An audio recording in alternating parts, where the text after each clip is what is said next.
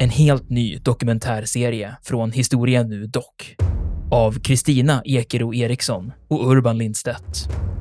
Det här är Vikingen i världen. Vikingarna, de var inte något främmande folk. Sannolikt är det ett slags tempel, ett kulthus helt enkelt. Enligt legenden så är rykiderna skandinaver. Från skeppet och bränslet och slavinnan och hennes herre hade blivit till aska. Du hör dokumentären på historia.nu eller där poddar finns.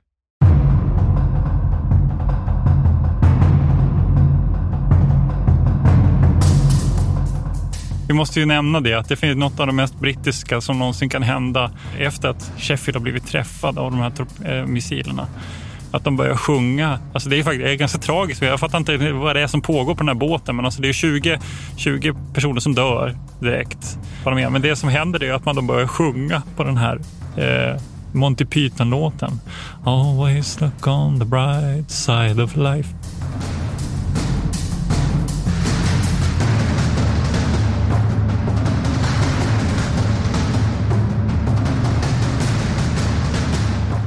Militärhistoriepodden är podden om krig med människor och samhället i fokus. Programledare är Martin Hårdstedt, professor i historia vid Umeå universitet och Peter Bennesved, doktor i idéhistoria. Podden ges ut av förlaget Historiska Media. Stöd gärna MH-podden via vårt swishnummer 123 610 76 68. Märk betalningen med MH-podden.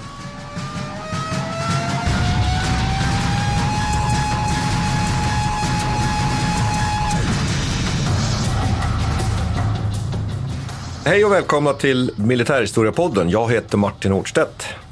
Och det här är Peter Bennesved. Och idag, snön faller utanför mitt hus i Tavastehus. Och jag vet inte hur du har det uppe i Umeå, Peter. Hur är det där? Jo, men här har, här har det dumpat typ tre decimeter. Nej, jag vet inte riktigt tre decimeter. Va? Det är mm. väl inland kanske, men en och en halv har det nog kommit här i alla fall. Ja, och det passar ja. väl ganska bra egentligen för dagens ämne, nämligen Falklandskriget. Just det. Och Sydatlanten. kopplingen är solklar. Det är faktiskt, man får väl säga så här, Falklandsöarna har ju faktiskt eh, tundra-klimat eh, och subarktiskt klimat. Så det är inte så långt ifrån eh, nordiska eh, miljö, så, vad heter det, klimatförutsättningar. Det är faktiskt lite, lite likt. Ja, Eh, och det, det där är ju en sak som kommer att påverka den här berättelsen nu som vi ska lyfta fram idag. Ja. Nämligen att, att det finns ju ingen skog eller någonting på de här öarna. Utan de, de är ju helt avskalade. De är väl egentligen lite sådär som, som fjällvärlden. Fast med lägre toppar skulle Ungefär. man kunna säga. Och det är väl, jag vet inte om Färöarna man skulle kunna jämföra med eh, också, som ligger mitt ute i Atlanten. Att det är som en Eh, en ögrupp egentligen där man huvudsakligen ägnar sig åt fåruppfödning. De exporterar ju väldigt mycket ull från Falklandsöarna. Och sen så är det ju fiskeindustri liksom. och valar och så historiskt sett som man håller på att jaga val. Jag vet Vi kan ju säga någonting om vad det här, det är kanske inte alla som känner till var Falklandsöarna ligger. Nej. Det, det... vet inte, man kan säga att de ligger ju egentligen på den södra vad blir det, sydöst om Argentina, ganska långt ner, alltså precis på den södra tippen av Argentina.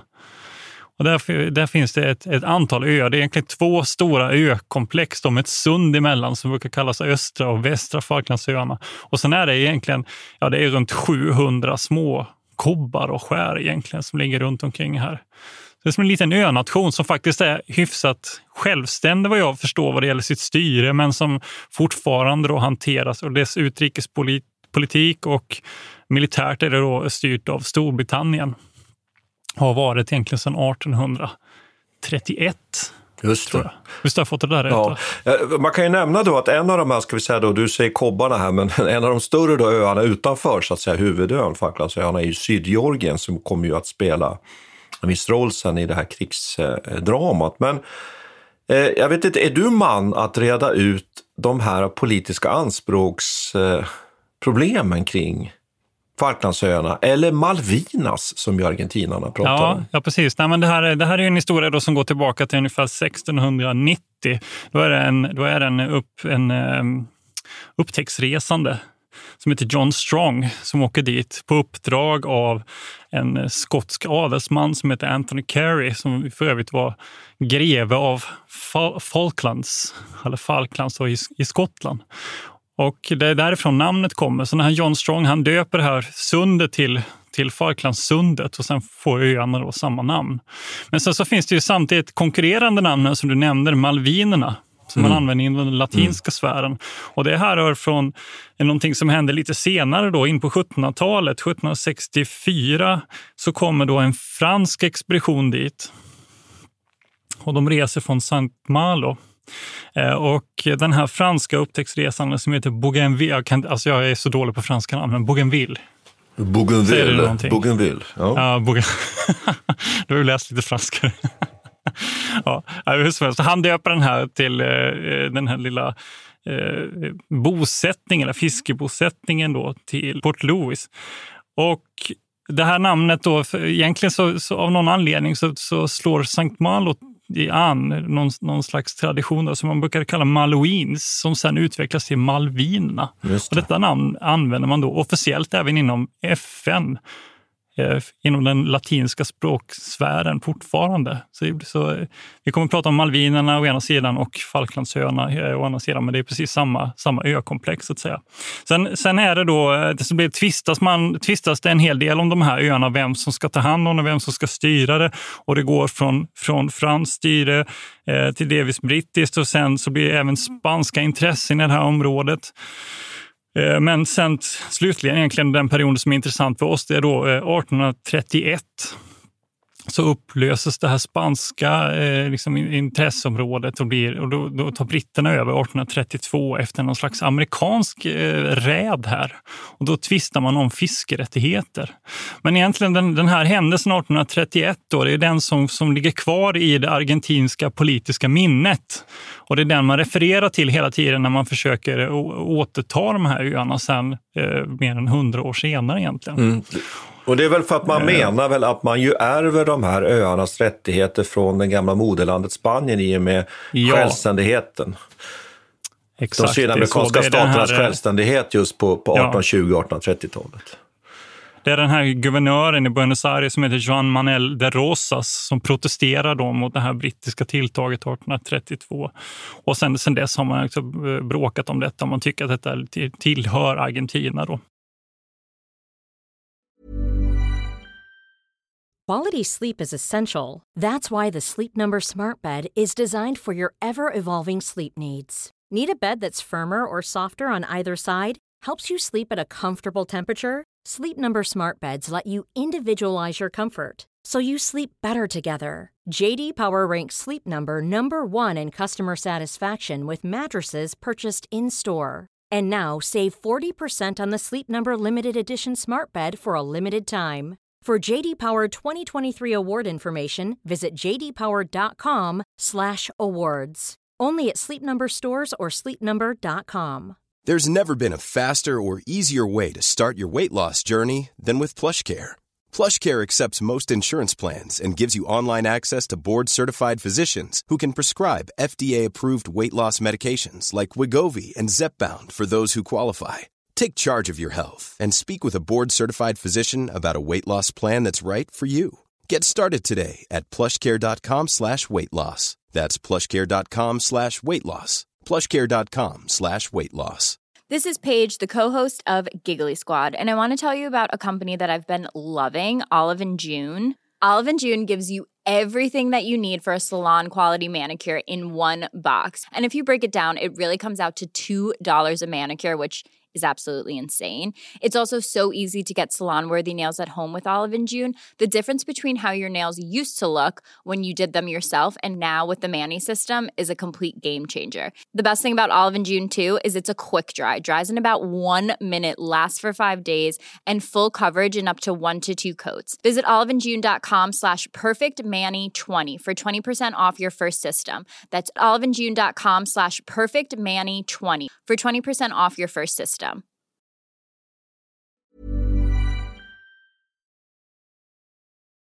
från brittisk sida har man ju egentligen, jag vet inte, det är lite oklart här vad, vilka intressen de har, men det som händer är ju att man flyttar dit en hel del, flyttar dit en hel del eh, eh folk då med brittiskt påbrå så utvecklas en slags brittisk eh, kultur där då, mm. som man sen eh, använder i ett senare skede som en slags ursäkt för att skydda det här området. Men det, det, det, ekonomiskt sett så är det ju ganska ointressant. Va? Det finns eventuellt lite oljeindustri där i närheten. Eller det finns, eh, alltså, mm. potentiellt finns det liksom olja som man skulle kunna extrahera, men, men det, det verkar inte som att det har Eh, löser. Jag tror att det pågår någon konflikt nu, men den har jag inte läst in mig så där jättemycket på. Nej. Så, så där är, mm. men, men det är det som är lite spännande här. Va? För det man slåss om är ju inte särskilt mycket. Så alltså 2016 så bodde det 3300 pers på de här öarna.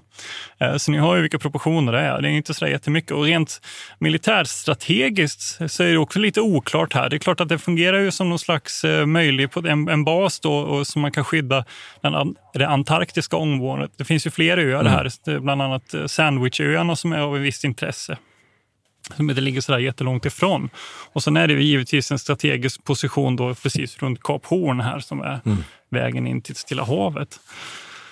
Så det är ungefär så. Och sen så sätts under 1960-talet egentligen, det börjar väl redan 1950 med Jean, Jean Perron som, som uttalar då eh, Eh, att de här öarna är återigen eh, i, fokus för argentinska expansiva intressen. Så att säga.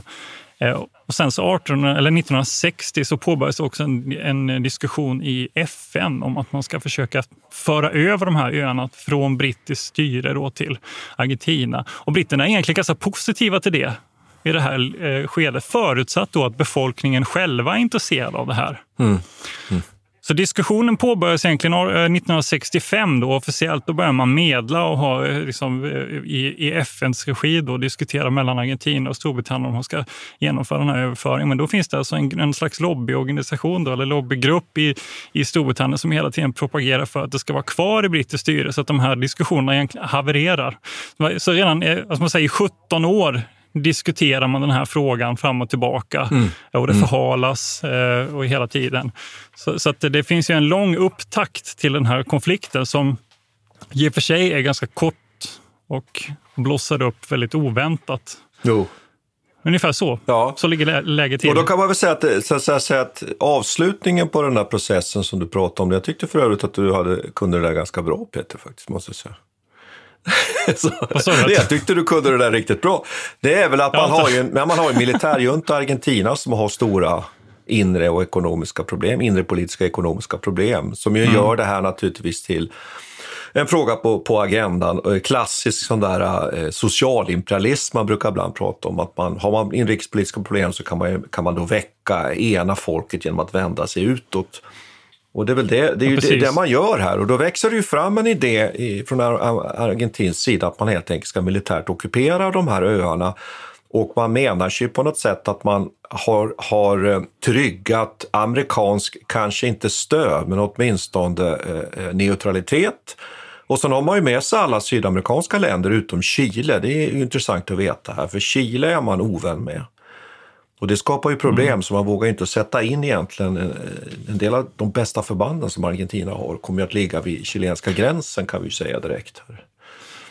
Ja, man, åtminstone tror man ju i alla fall att du ska ha med de flesta sydamerikanska ja. länder, men det är inte alla som faktiskt sluter upp. Är Peru är väl egentligen den, det enda landet som mm. helhjärtat sluter upp på Argentinas sida, men Brasilien och Colombia vacklar ju egentligen inför eh, eller efter liksom, brittiskt tryck. Och det är väl också så att Chile inte bara eh, förhåller sig kyligt till det här utan de också aktivt hjälper Storbritannien i den här konflikten sen. Men det är i och för sig. Men, men vi, kan åter, vi kan återkomma till det. Men det där är ju intressant, för det som det du kallar för socialimperialism eh, kan man också diskutera, diskutera i form av diversionary wars. Du har hittat en jätteintressant bok här av en kvinna som heter Amy Oakes som har skrivit om detta. Och, hon menar då att, att eh, Falklandskrigen är liksom ett slags skolboksexempel på sån där diversionary war, som är alltså, ja, fritt översatt en slags avledningskrig. Inte att, inte, att, mm. eh, inte att blanda ihop med avvärjningsslag eller avvärjningsseger som vi annars har pratat om på den här podden, men ett slags avvärjningskrig. Mm. Ja, just avvärjningsseger, det, det, kan vi bara påminna om. Det, det, brukar man ju prata om i det finska fallet. Där pratar ja. man ju avvärjningssegrar ja, ja, under, under vinterkriget bland annat och fortsättningskrig. Och det, och det är någonting annat. Det, är något det här annat. är alltså Men, men det hon, eh, som jag tycker är väldigt intressant med det här, det är att hon egentligen säger att det fanns ingen avsikt att sätta igång ett krig så, utan det man egentligen var eftersökte, det var ett så kallat diversionary spectacle, eller spektakel, mm. för att alltså, samla nationen då inför att lösa de här inrikespolitiska problemen som höll på att slita sönder maktbasen för den här militärjuntan. Eh, men, att man eh, då, men, men ett problem då är att de här staterna som, är ganska, som har en ganska svag ekonomisk bas och väldigt eh, få möjligheter att så, lösa inrikespolitiska problem med snabba reformer. De försöker sätta till såna här spektakel för att lösa liksom, den här konflikten istället. Ja, det är deras enda lösning egentligen. Mm. Men att det som händer då, att det här eskalerar till ett krig. Just för att motståndaren i det här fallet då, som är en, en stat av, ja, jag vet inte vad man ska säga, men är ju Storbritannien. Va? De har ju enorma ekonomiska resurser och militära mm. resurser jämfört med Argentina.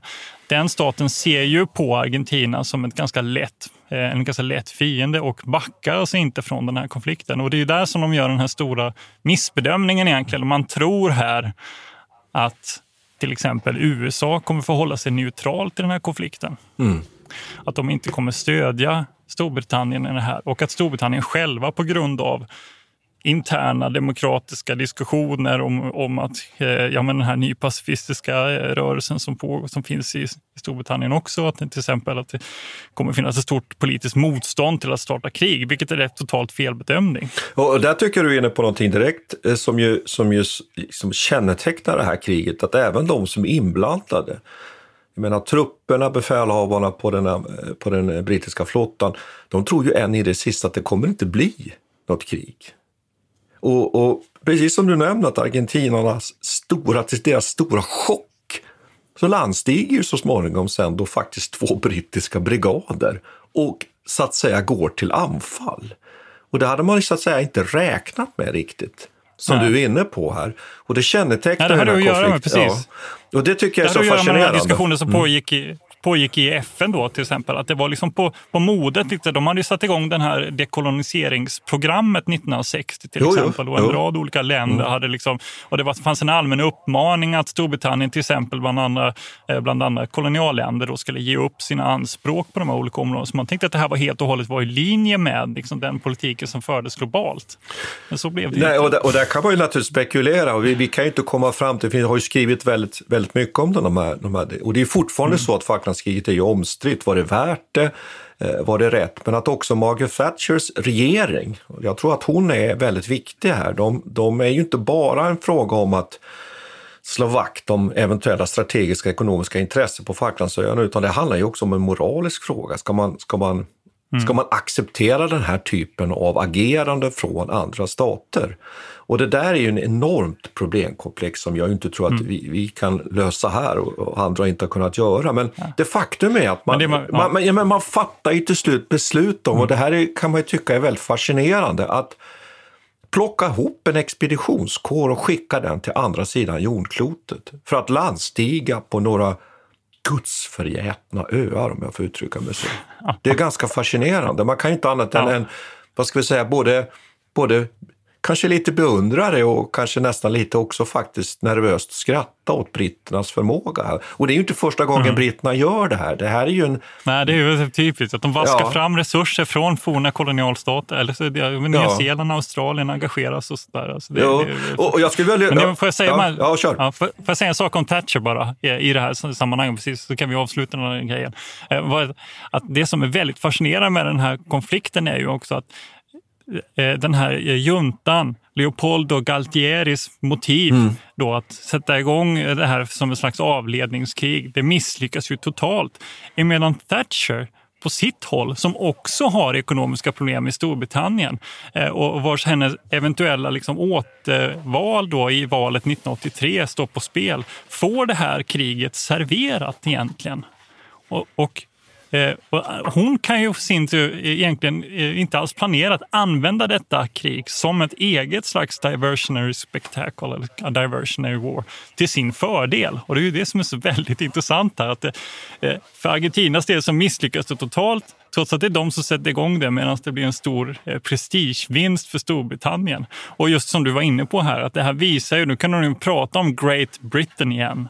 För att just de, han lyckades visa den här förmågan att vaska fram resurser eh, och och sätta ihop mm. den här expeditionskåren på kort tid och skicka iväg den. Väldigt framgångsrikt. Ja, det, där, det tycker jag är intressant det du säger. Och så tycker jag också en annan sak, för det tror jag är alldeles riktigt, att Thatcher får ju det här serverat som du säger. Och sen en annan sak jag tycker man kan bara lyfta fram, den här gamla regeln, eller lagen kan man säga, att, att demokratier för ju inte krig mot varandra, utan här är det ju också en, en en diktatur. Det är ju viktigt att komma ihåg. Och jag, mm. jag, läste eh, bland annat eh, en av dem som, som ju faktiskt var med, en, en, en krigskorrespondent som heter Max Hastings som har skrivit, som jag tycker är en väldigt bra bok om Falklandskriget.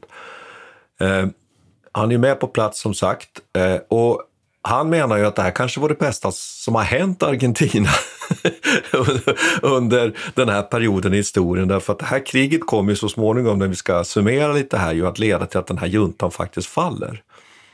Mm. Men om man återgår då lite till det här, lite, men vi kommer in på det här militära skeendet, så kan man väl också, ska man också nog vara var på det klara med att det var inte självklart att Storbritannien trots sina då relativa resurser skulle ha gått i land med den här operationen. Därför att argentinarna var, okej, okay, de var visserligen då ett, ett, fattigare land och hade sämre, eh, sämre förutsättningar, men de hade ändå en, en tämligen stor flotta med ytstridsfartyg, bland annat en, en, en lätt kryssare, ett hangarfartyg, ett antal ubåtar. Man hade flygvapen som, som räknade över 150 stridsflygplan varav tio var, var, var nyköpta franska eh, stridsflygplan. Och man hade också den här sjömålsroboten, Exocet-roboten. Och man hade eh, förband som höll tämligen god klass, även om vi har nämnt att en del av de här bataljonerna kom att ligga vid chilenska gränsen. Men man hade en armé i alla fall som var utrustad, en värnpliktsarmé som hade fått amerikansk träning. Så att eh, det var inte snutet att det här hade lyckats bara ur brittisk synvinkel, utan här skulle jag ju vilja säga redan nu att det som är helt avgörande under hela den här konflikten är inte nödvändigtvis de här materiella förhållandena, utan det är ju den den överlägsna brittiska utbildningen från den enskilde marinkårssoldaten och uppåt. Och där, eh, för vi ska komma in lite på. Sen, sen tycker jag att kriget är ju också intressant ur den här eh, det är ju någonting som vi har följt i de här poddarna, det här teknikhistoriska. Militärtekniken, att det är ju ett krig som förs i den här teleåldern.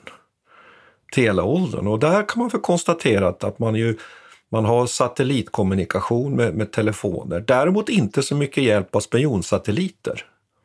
Och inte heller så mycket flygfotografering heller som man skulle kunna tro. Men ändå stöd av den här typen av, av, av funktioner. Och också att detta med radar. Va? Eh, olika typer av radarsystem, trådlösa robotsystem.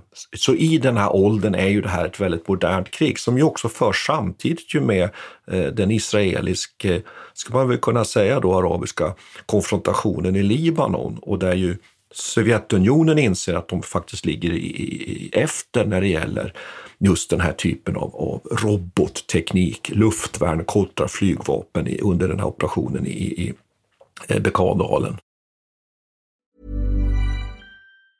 When you're ready to pop the question, the last thing you want to do is second guess the ring. At BlueNile.com you can design a one-of-a-kind ring with the ease and convenience of shopping online. Choose your diamond and setting. When you find the one, you'll get it delivered right to your door. Go to Bluenile.com and use promo code LISTEN to get $50 off your purchase of $500 or more. That's code LISTEN at Bluenile.com for $50 off your purchase.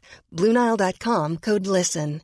Quality sleep is essential. That's why the Sleep Number Smart Bed is designed for your ever evolving sleep needs. Need a bed that's firmer or softer on either side? helps you sleep at a comfortable temperature, Sleep Number smart beds let you individualize your comfort so you sleep better together. JD Power ranks Sleep Number number 1 in customer satisfaction with mattresses purchased in-store. And now save 40% on the Sleep Number limited edition smart bed for a limited time. For JD Power 2023 award information, visit jdpower.com/awards. Only at Sleep Number stores or sleepnumber.com. This is Paige, the co-host of Giggly Squad, and I want to tell you about a company that I've been loving, Olive and June. Olive and June gives you everything that you need for a salon quality manicure in one box. And if you break it down, it really comes out to $2 a manicure, which is absolutely insane. It's also so easy to get salon worthy nails at home with Olive and June. The difference between how your nails used to look when you did them yourself and now with the Manny system is a complete game changer. The best thing about Olive and June too is it's a quick dry. Dries in about one minute, lasts for five days, and full coverage in up to one to two coats. Visit oliveandjune.com slash perfectmanny20 for 20% off your first system. That's oliveandjune.com slash perfectmanny20 for 20% off your first system.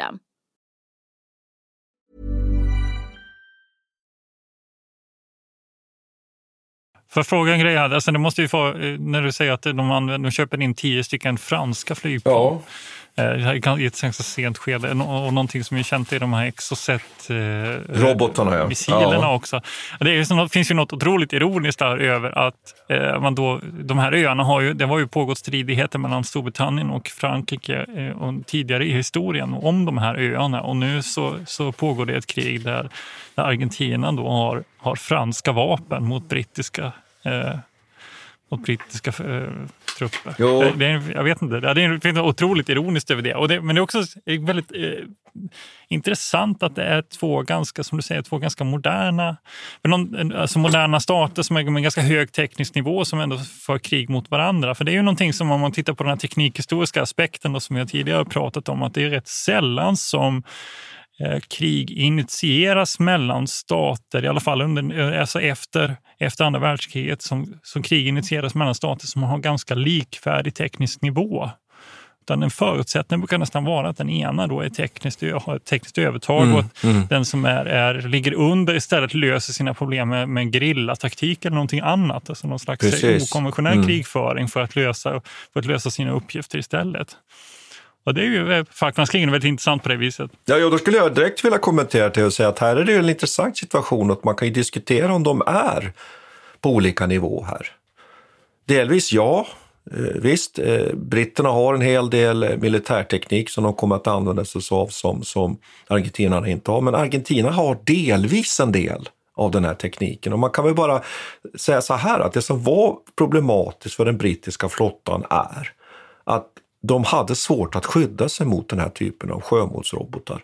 Och mot flyg, flyganfall överhuvudtaget. Det fanns alltså brister i den brittiska fartygens eh, beväpning som gjorde att det var, det var lätt att slå ut fartyg på långt avstånd och väldigt nära, men däremellan om man uttrycker sig så. Och också att när de här robotarna väl och anfallen kom så hade de brittiska fartygen väldigt svåra av olika tekniska skäl att sam verka och hjälpa varandra att slå ut det här hotet, utan fartygen stod liksom ensam mot det här flygplanet eller flygplanen och de robotar som hade låst på deras fartyg. Eh, Men är det de tekniska förutsättningarna som gör då att de inte kunde samverka? Ja, det har att göra liksom med radarsystemens de... problematik, att de inte var tillräckligt välutvecklade. Idag har man ju löst det, men att de, de eh, till exempel råkar man ut för under Falklandskriget att när flera robotar låser på ett fartyg, ja, då startar systemen om för de klarar inte av att hantera flera mål till exempel. Så att det finns alltså en uppsjö av sådana här tekniska problem som man plötsligt liksom eh, råkar ut för. Och det är ju spännande också att, som du säger nästan till skrattretande, att det är fransmännen som försver då det argentinska flygvapnet med de här faktiskt väldigt ny, nya moderna flygplan, Etendard eh, flygplanen, tio stycken, och att de har fem stycken då sådana här luftburna Exocet-robotar. Sen hade de fler, men de var då bundna till fartyg. Och det här är ju ett vapen som ju britterna också har. Det finns ju brittiska då sjöofficerare som säger då som uttalar just att, att det ska bli så att säga obehagligt spännande att slåss mot sig själv nu så att säga, att möta sina egna vapensystem. Eh, men vi tenderar ju att komma in på en enorm vapenfetischism här om vi börjar prata nu om de här olika robotarna. Men man kan konstatera att det fanns ett, ett antal då eh, fartyg och den brittiska flottan består ju av kärnan av två hangarfartyg. Och på dem finns ett ungefär 30-tal eh, stridsflygplan då brittiska stridsflygplan. Som ju dessutom inte heller är, är fullt ut faktiskt eh, eh prövade i strid. Det där är ju också lite spännande. Alltså den här Sea Harriern som finns med då i lite olika varianter finns inte i så många antal och den är inte riktigt testad. Den har ju en egenhet att den kan... det är sån här V12? Ja, den kan alltså starta, precis. Den kan ja. starta vertikalt. Va? Utan då gör man så här att den ena hangarfartyget det kommer att se till att, att skydda hela den här flottan. Så de ser till att de håller alltså fart, flygplan hela tiden i luften. Och det andra fartyget då, det är ju Hermes det ena och det andra Invincible. De här två, det är små fick fickhangarfartyg kan man också säga. Det är inte så de här jättestora amerikanska jättarna. Och det andra fartyget, det är det som framförallt producerar eh, eh de här attackerna. För man inleder ju snabbt här att börja anfalla då argentinska ställningar på Falklandsöarna, framförallt eh, flygfältet vid Port Stanley och så vidare. Och sen är alla andra fartyg omkring och det är ju ett femtontal eh, faktiskt, och här måste man ju nästan liksom titta, eh, faktiskt ett, ett, ett stort antal fartyg som man ju för ner hit, eh, för ner. Det är 15 fregatter och 8 jagare. Och tillsammans med de här två hangarfartygen. Sen tillkommer en del andra fartyg och sen ett 50-tal då handelsfartyg som man chartrar. Så det här är ju en jätteuppgift. Och man seglar ifrån Storbritannien och stannar på den här ön mitt i lavakullen, om man får säga så, i Atlanten som heter Ascension där man då gör omlastning. Och jag tänkte bara delge, delge en liten rolig grej att när man lastar den här flottstyrkan då i Storbritannien. Så det blir sånt kaos på allt i fartygen för man vräker ju bara in allting. Så man får stanna på Ascension och plocka ut allt och lasta om det för att det ska hamna rätt så man vet var man har grejerna. För det, ju, det går ju inte liksom att inte veta vad man ska ha, ha prylarna när man väl sen ska i land på, på Falklandsöarna. Då. Så det här är ju jätteproblematik och redan från början är ju britterna oerhört rädda. Slås ett av hangarfartygen ut, ja då är det godnatt. Därför man måste ju ha det här flygskyddet. Så det här är utgångspunkten. Så att man får inte liksom bagatellisera heller den här uppgiften. Det, det är viktigt tycker jag. Nej, annars är det ju lätt att tänka att Argentina det var en ren pushover i det här, Nej. I det här fallet. Men man kan, kan man inte lägga till det här också att de, de har ju faktiskt under en lång, ganska lång tid samarbetat med USA också. Var inte, har inte det lett till att de fått någon slags träning där? Eller? Ja. Jag, jag, jag, känner inte till detaljerna om det, men de har ju samarbetat med eh, USA i samband med eh, vad är det, Nicaragua. Ja, absolut. Det... Och du, du har helt rätt. Och det, det är också en intressant och spännande sak att amerikansk krigföring bygger ofta på att man har väldigt gott stort underhåll och stort stort understöd som det heter med artilleri och ja. understöd, men också faktiskt när det gäller logistikfunktioner som mat och sjukvård och sånt. Och britterna, de har ju, eh, är ju överlägsna på ett sätt generellt sett. Och det är ju att de ofta är ju deras förband klarar sig på mycket, mycket mindre och deras förband är generellt oerhört välutbildad just när det gäller infanteristriden på gruppsnivå, på plutonsnivå. Okay. Slåss man väldigt väl och man klarar sig med enklare, med mindre resurser. Och argentinarna var alltså utbildade i, en sorts krigföring där man skulle ha ganska mycket understöd och ju fullständigt naturligtvis underlägset. För det ska vi komma ihåg att det är två brigader som skickas till Falklandsöarna. Först den tredje mm. marinbrigaden som ju var till stora delar utbildad för att slåss faktiskt i Norge, skulle ju sättas upp in på så att säga, Natos norra flank i händelse av ett krig mot Sovjet. Och där har man då ett antal marinkårsbataljoner som är specialutbildade och till den där då så för man också en fallskärmsjägarbataljon. Det här är ju yrkesförband. Det här är ju mycket hög mm. klass på de här. Och de här sätter man in då mot i stort sett argentinska värnpliktiga med några undantag. Och sen följer det också ett, ytterligare ett, då ett, ett, ett, ett infanteriförband, den femte infanteribrigaden som kommer något eh, senare. Så att de här förbanden är ju en, och här har vi också en intressant diskussion. Alltså. Är, är det en sån här armé man ska ha? Vi har ju haft den här mm. debatten mm. i Sverige. Ska man ha en yrkesarmé eller ska man ha en värnpliktsarmé? Mm. För här ser man ju att värnpliktsarmén är ju chanslös när man väl mm. sätts in mot varandra. Men har inte det också att göra med att eh, argentinarna, som jag pratade om innan, de var egentligen aldrig förberedda på Nej. att ha något långt krig? Men de säger ju själva här att vi klarar max 15 dagar. Det verkar ju vara utgångspunkten redan när de sätter igång ja. den här offensiven och tar över och ockuperar Falklandsöarna. Och, som, så, och, och det stora problemet för Argentina så, eh, och den här juntan tycks ju ha varit Chile egentligen, som man har tvistat om i Beaglekanalen bland annat, ett par öar som också mm, ligger här mm, längs mm eh, vid Kap Horn. Och det, är ju, och det är ju så att de lämnar ju kvar två, jag vet inte, är det två förband ja, det är två som bataljoner, kvar, liksom, ja, Två bataljoner ja. som de lämnar kvar längs den chilenska gränsen som egentligen är deras elitförband, ja. eller elitbataljoner. Då. Ja, några och det är ju intressant. Och, och, de har en, en sån här marinkårsbataljon på Falklandsöarna som ju gör, ganska, mm. gör, gör, står för ett ganska ordentligt motstånd. Men du har alldeles rätt. Sen samtidigt då ska vi komma ihåg när vi nu har spelat upp den här bilden, att det liksom är yrkesförband mot värnpliktiga. Samtidigt har ju argentinarna massor med tung utrustning som ju inte britterna riktigt kan matcha upp. Och då pratar vi alltså om artilleripjäser. Man har 15,5 centimeters haubits, 10 centimeters haubits. Man är ju också i förhand på Falklandsöarna. Man gräver ju ner sig framförallt på höjderna kring Port Stanley som ju ligger östra delen av på, de, på den här som du, har, som du eh, redogjorde för, östra Falklandsöarna. Och sen vid Goose Green som ju ligger i sö, på södra delarna av två stycken samhällen. Och där är man ju förhands, man hinner ju liksom lägga ut taggtråd och minfält och gräva vad man skulle mm. kunna säga då fältbefästningar, vilket ju är ett otroligt svårt mål. Även om man har en yrkesarmé att sätta in. Och egentligen här så ska man ju vara fyra mot ett eller tre mot ett egentligen om man ska följa tumreglerna. Men det är man ju inte. Tar vi den första striden som kommer att utkämpas i slutet av maj här i Goose Green, ja det är 400 fallskärmsjägare som anfaller en argentinsk styrka på som visar sig vara mellan 1200 och 1600 man stark. Ja, och de brittiska officerarna säger vid flera tillfällen här att jag menar, hade jag, hade jag fått den här ställningen att försvara, ja då hade, då, då hade vi fått stanna här tills vi hade blivit pensionärer. Men om du, om du, nu, du får det låta som att det, förutsättningarna var ganska goda här egentligen ja, för Argentina. Men, men varför, varför har vi då intrycket av att, det här var, att de var en pushover? Att det var en walk in the liksom park var... som britterna hade sagt. Ja, ja. men det är ju, det är ju en, den bilden man har av det här när man pratar om Falklandskriget. Nej, och det har att göra med det klassiska. Det är ju stridsmoralen, det är ledningen. Officerarna är de som lämnar stridsställningarna först. De leder inte sina förband. Eh, utbildningsnivån är för låg. De här stackars eh, eh argentinska soldaterna är lamslagna av vädret och det tog tufft på britterna också. Men det tog ännu tuffare på argentinarna.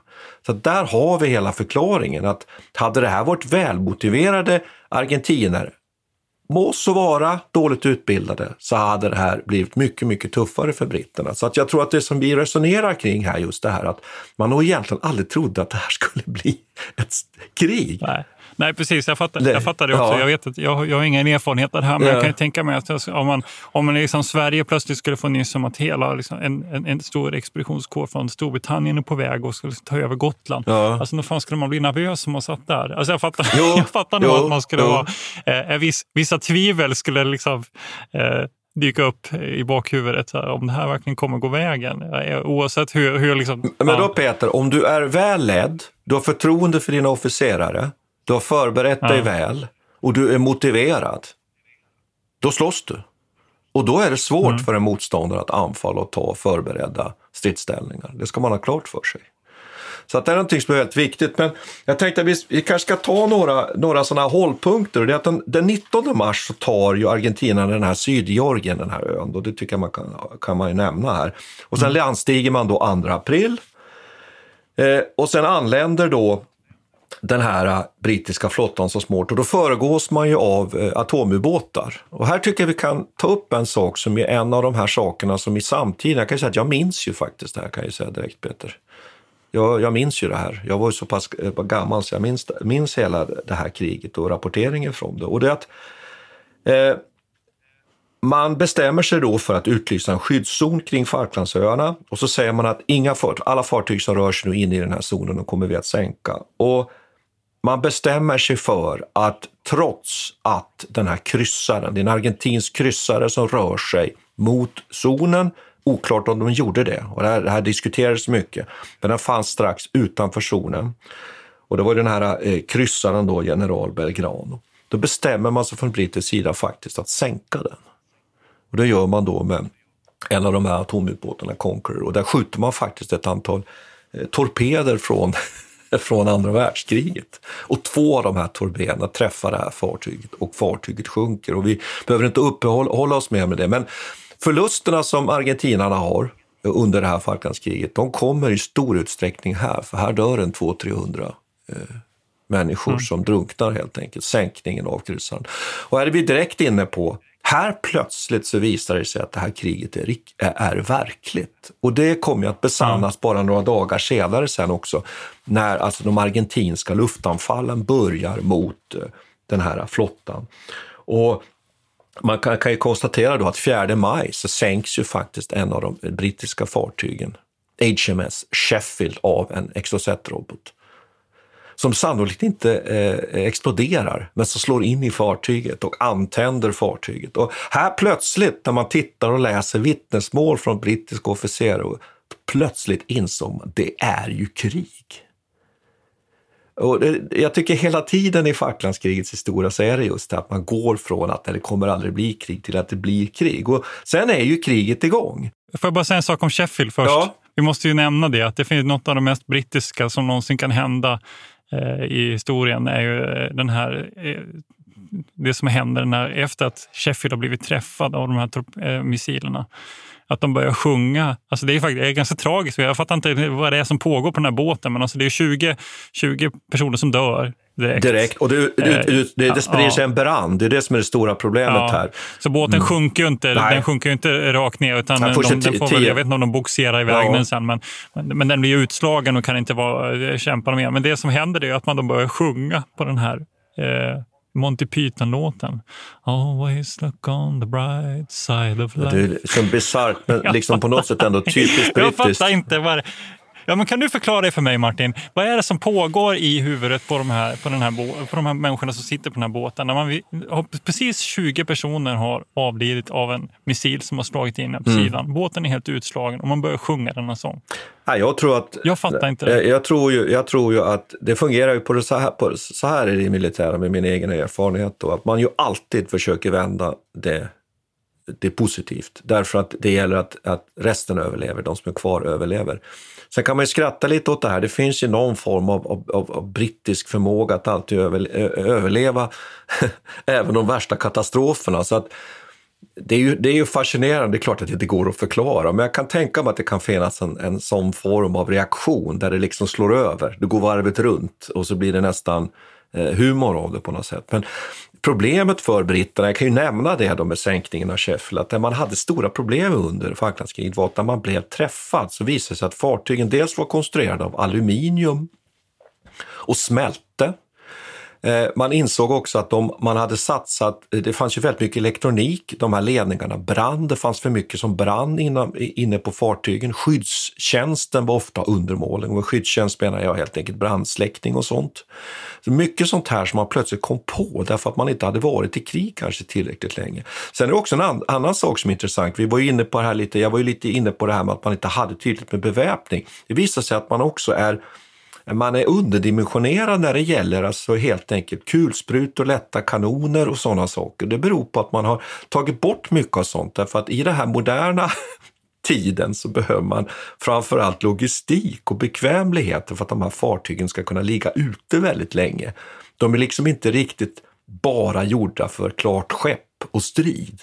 Och Det är ganska fascinerande att man inser de här sakerna när man är där nere i Sydatlanten. Det är bra att man har bra bekvämligheter, därför att då har man lång uthållighet. Men samtidigt gör man att man har mindre vapen helt enkelt, att slåss mot fienden med när det kommer till kritan. Så jag tycker, det är väldigt intressant utveckling det är det, det, är det faktiskt. Och att de här, hela den här flottan, alltihopa här, man, det är ju som du, jag tror att du nämnde det faktiskt, att ett av de här hangarfartygen är på väg att sälja till Australien.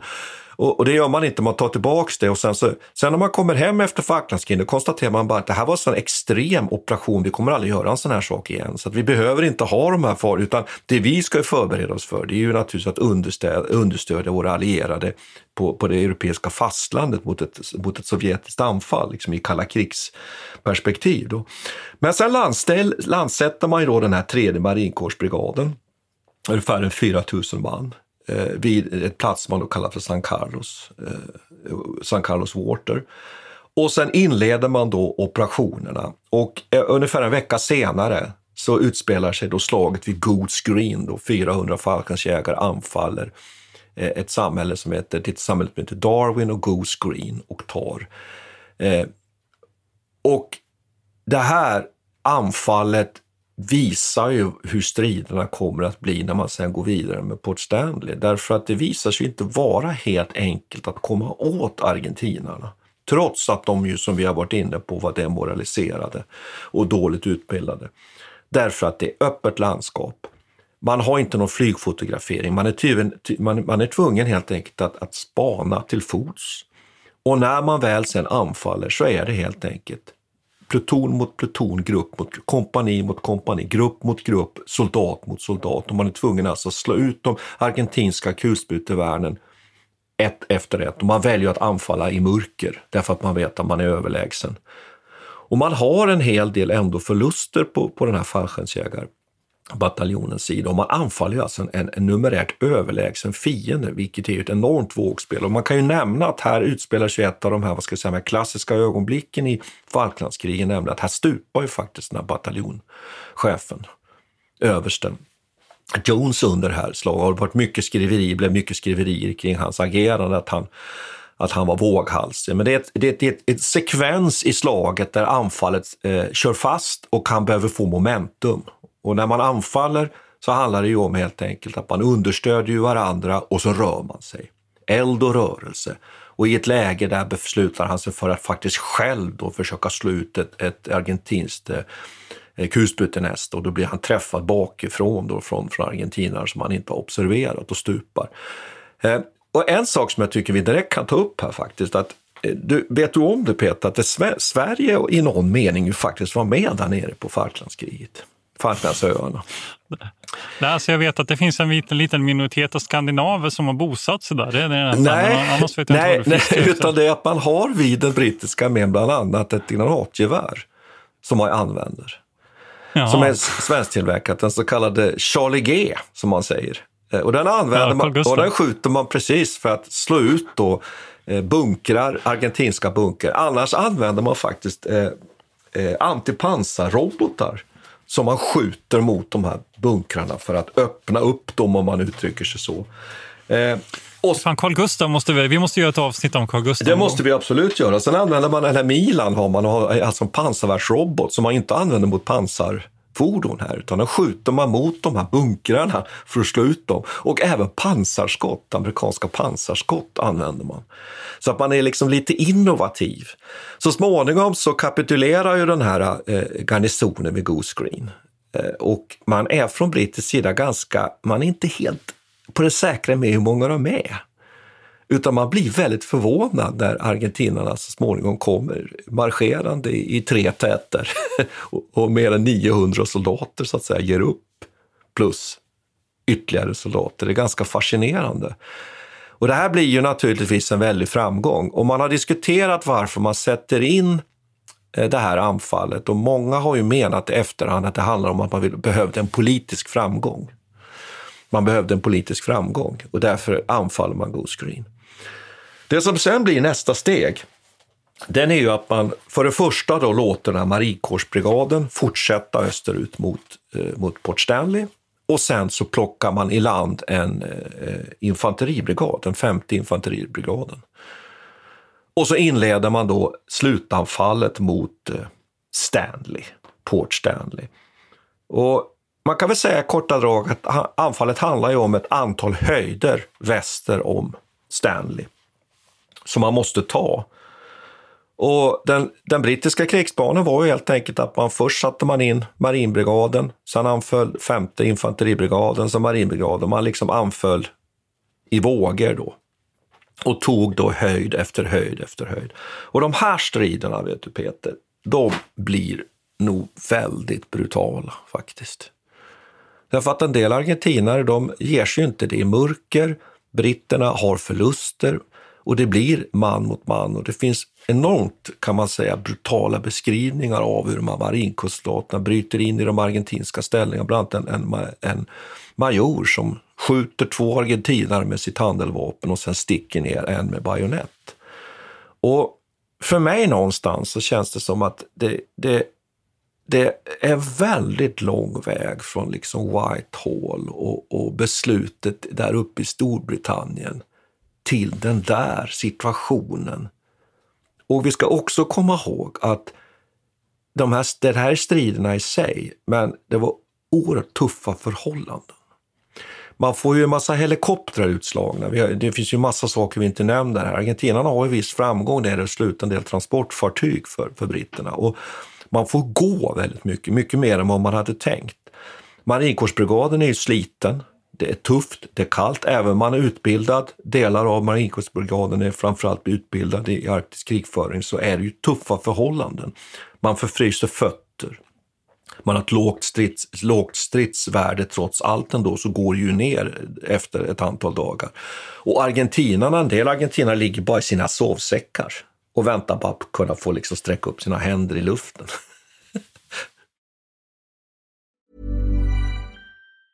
Normally being a little extra can be a bit much, but when it comes to healthcare, it pays to be extra.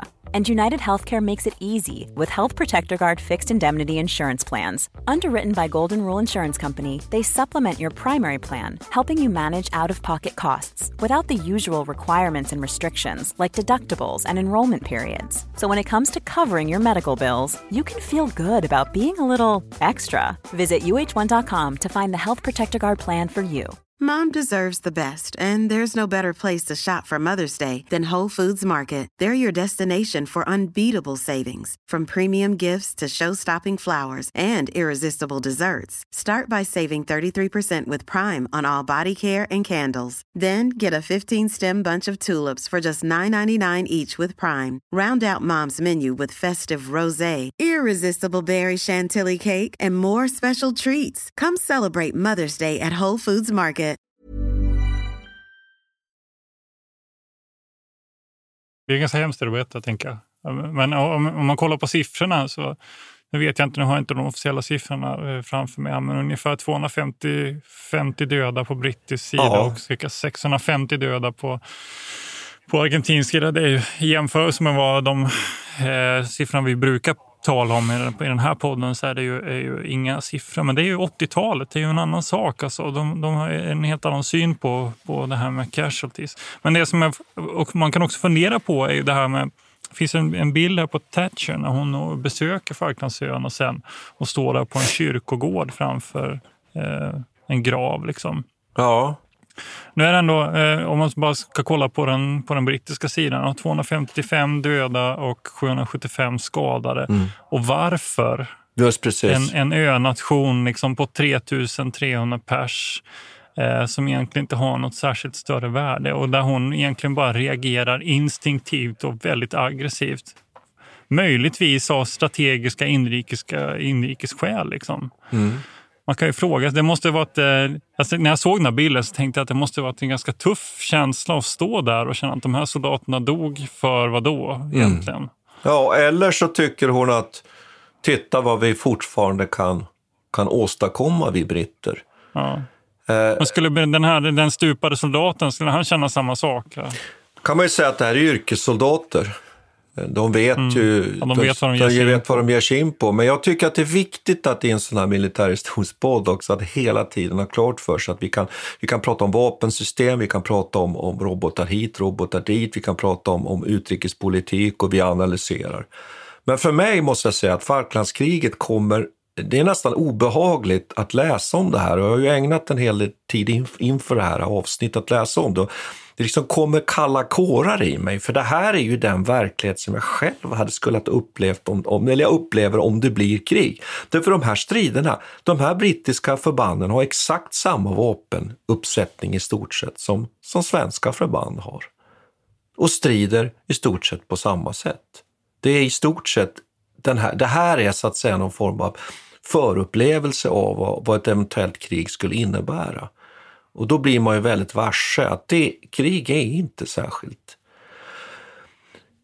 trevligt och vi ska komma ihåg att det handlar faktiskt om att döda den andra. Och det glömmer man ofta bort. Vi pratar om förluster, vi pratar om att bekämpa, vi pratar om att slå ut, men här handlar det faktiskt om att döda. Det får vi inte glömma bort tycker jag i, i, i, våran, i våran podd här och det här blir man varse.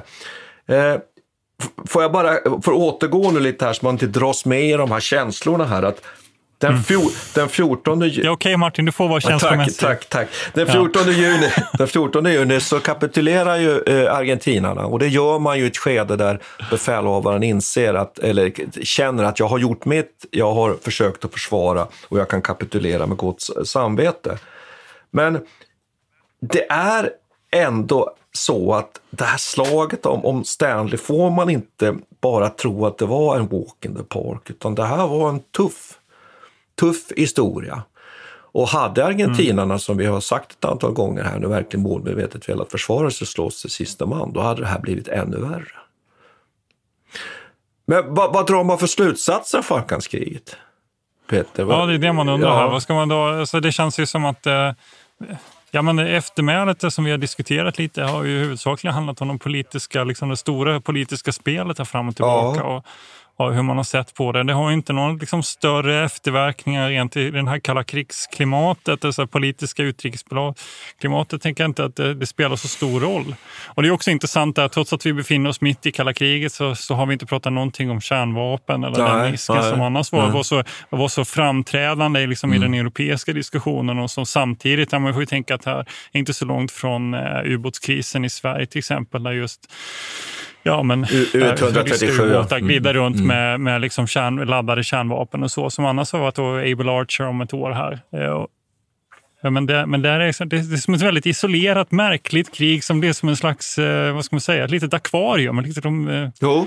Eh, av händelser som, som är intressanta i sig, men som är svårt att värdera ur något slags långsiktigt historiskt perspektiv. Jo, och att vi har och jag, och jag, jag, precis, jag tror att det här är ju, det kanske är ett av de sista kolonialkrigen kan man säga. Och, och sen mm. finns det ju massa diskussioner som man kan ta militärt här. Vi kan ju nämna det också att när det är svensk, svensk materiel så har man bland annat svenska bandvagnar med här. Och eh, också faktiskt. Från Hägglunds? Ja, från Hägglunds. Det är lite, lite lustigt att det är på det sättet faktiskt. Och sen ska också svensk Bofors 40 mm kanoner, som jag tror vi vill komma tillbaka till. Men mil militärt så kan man ju säga att, att Frågan är ju här, är det yrkesförband som är det bästa? Nej, det kanske det inte är därför att det inte är det typ av krig man kommer att utkämpa så småningom sen. Eh, eh, därför att man kan aldrig ha så stor yrkesarmé och ett, ett, ett, ett krig mellan stora stater jag tänker mig nu på det som skulle kunna utkämpas, eventuellt skulle ha utkämpats eller utkämpas i, i Europa, ja då, då är det stora förluster det handlar om. Jag menar, Eh, Eh, finnarna förlorar ju per, per, per dygn 200 stupade under vinterkriget till exempel. Och då hjälper det inte att ha, ha en marinkårsbrigad på, på 4 000 man eller något sånt där. Det fungerar inte. Däremot så är det helt klart så att med utbildning, välutbildade trupp, i det här fallet vin, i vinterklimat, det är klart att det är helt avgörande. God ledning, någonting som vi överhuvudtaget inte har varit inne på och diskuterat här, men som vi har nämnt i andra, är ju att de här striderna har ju sen, alltså konkret ner på kompani och eh, plutons, bataljonskompani och plutonsnivå har ju, har ju eh, eh, analyserats just ur, utifrån det här med manöverkrigföring. Det här att man har stor frihet, att man är rörlig, att man fattar beslut efterhand, att man satsar på kraftsamling att man och så vidare. Och där har man diskuterat om de här anfallen verkligen följde manöverkrigföringens regler. Eh, att, var det verkligen så att man sökte den svaga punkten och bröt in det? Eller var det så att man faktiskt gick ganska head-on här, skulle nog Britta sagt. Eh, och hade ändå framgång därför att argentinarna var eh, utbildningstekniskt ut, underlägsna. Hade man kunnat gjort på ett annat sätt? Så att det blev ju en väldigt, Falklandskriget blev ju på något sätt en väldigt, om man nu får uttrycka sig så, skola för framtida strider. Och det ser man i att det är en flod av examensarbete till exempel på vår egen försvarshögskola i Stockholm behandlar ju just Falklandskriget utifrån det här. Så att, eh, och det är klart, och sen så ser man alla de här slutsatserna som man drar kring den här flottan, men lite där vi har varit inne på också, frågan är hur stor mening är det att dra de där slutsatserna om hangarfartyg, ska man ha sådana eller inte? Eftersom det här var så oerhört speciellt det här kriget. Eh, och, men jag tycker ju ändå att man kan komma fram till, till att det, det, är ju ändå väldigt fascinerande och inget annat än en stor bragd ju. Att man klarar att skicka ner en flotta till Sydatlanten bara logistiskt och sätta in den. och vinna det här kriget. Eh, och, och det, det, kan väl egentligen bli ett ganska bra slutord tycker jag ändå på något jag sätt. Tror, det. tror du inte det? Jag tror, Jo, jag tror att vi, jag tror att vi ska säga någonting. Eh, vi avslutar där. Jag tycker vi ska så, göra det. Vi ska säga någonting. Det som kommer härnäst då.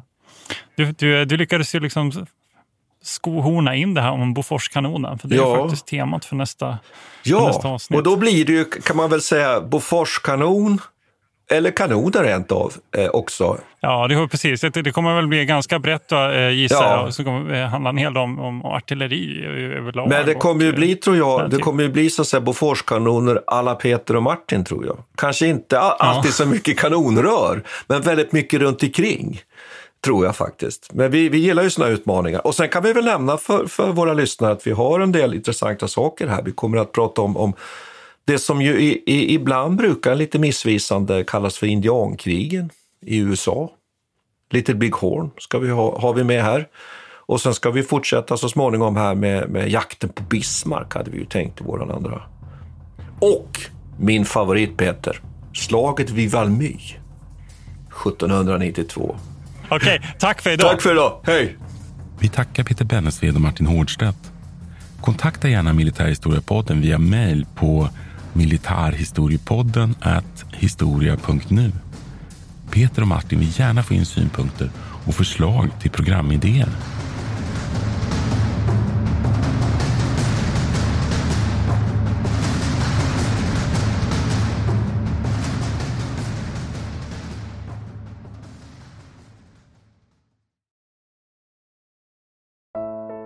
Iran har under 1900-talet genomgått tre omvälvande revolutioner som orienterat landet antingen mot västerlandets modell eller mot en auktoritär styrelseform. Idag pågår en social revolution i landet som vänder sig mot det islamistiska styret och vars anhängare har Europa och väst som förebilder. I en viktig bok ger idéhistorikern Mohammad Faslashemi en djupare förståelse för dagens dramatiska händelseutveckling. Iran mellan tre revolutioner är utgiven av förlaget Historiska Media.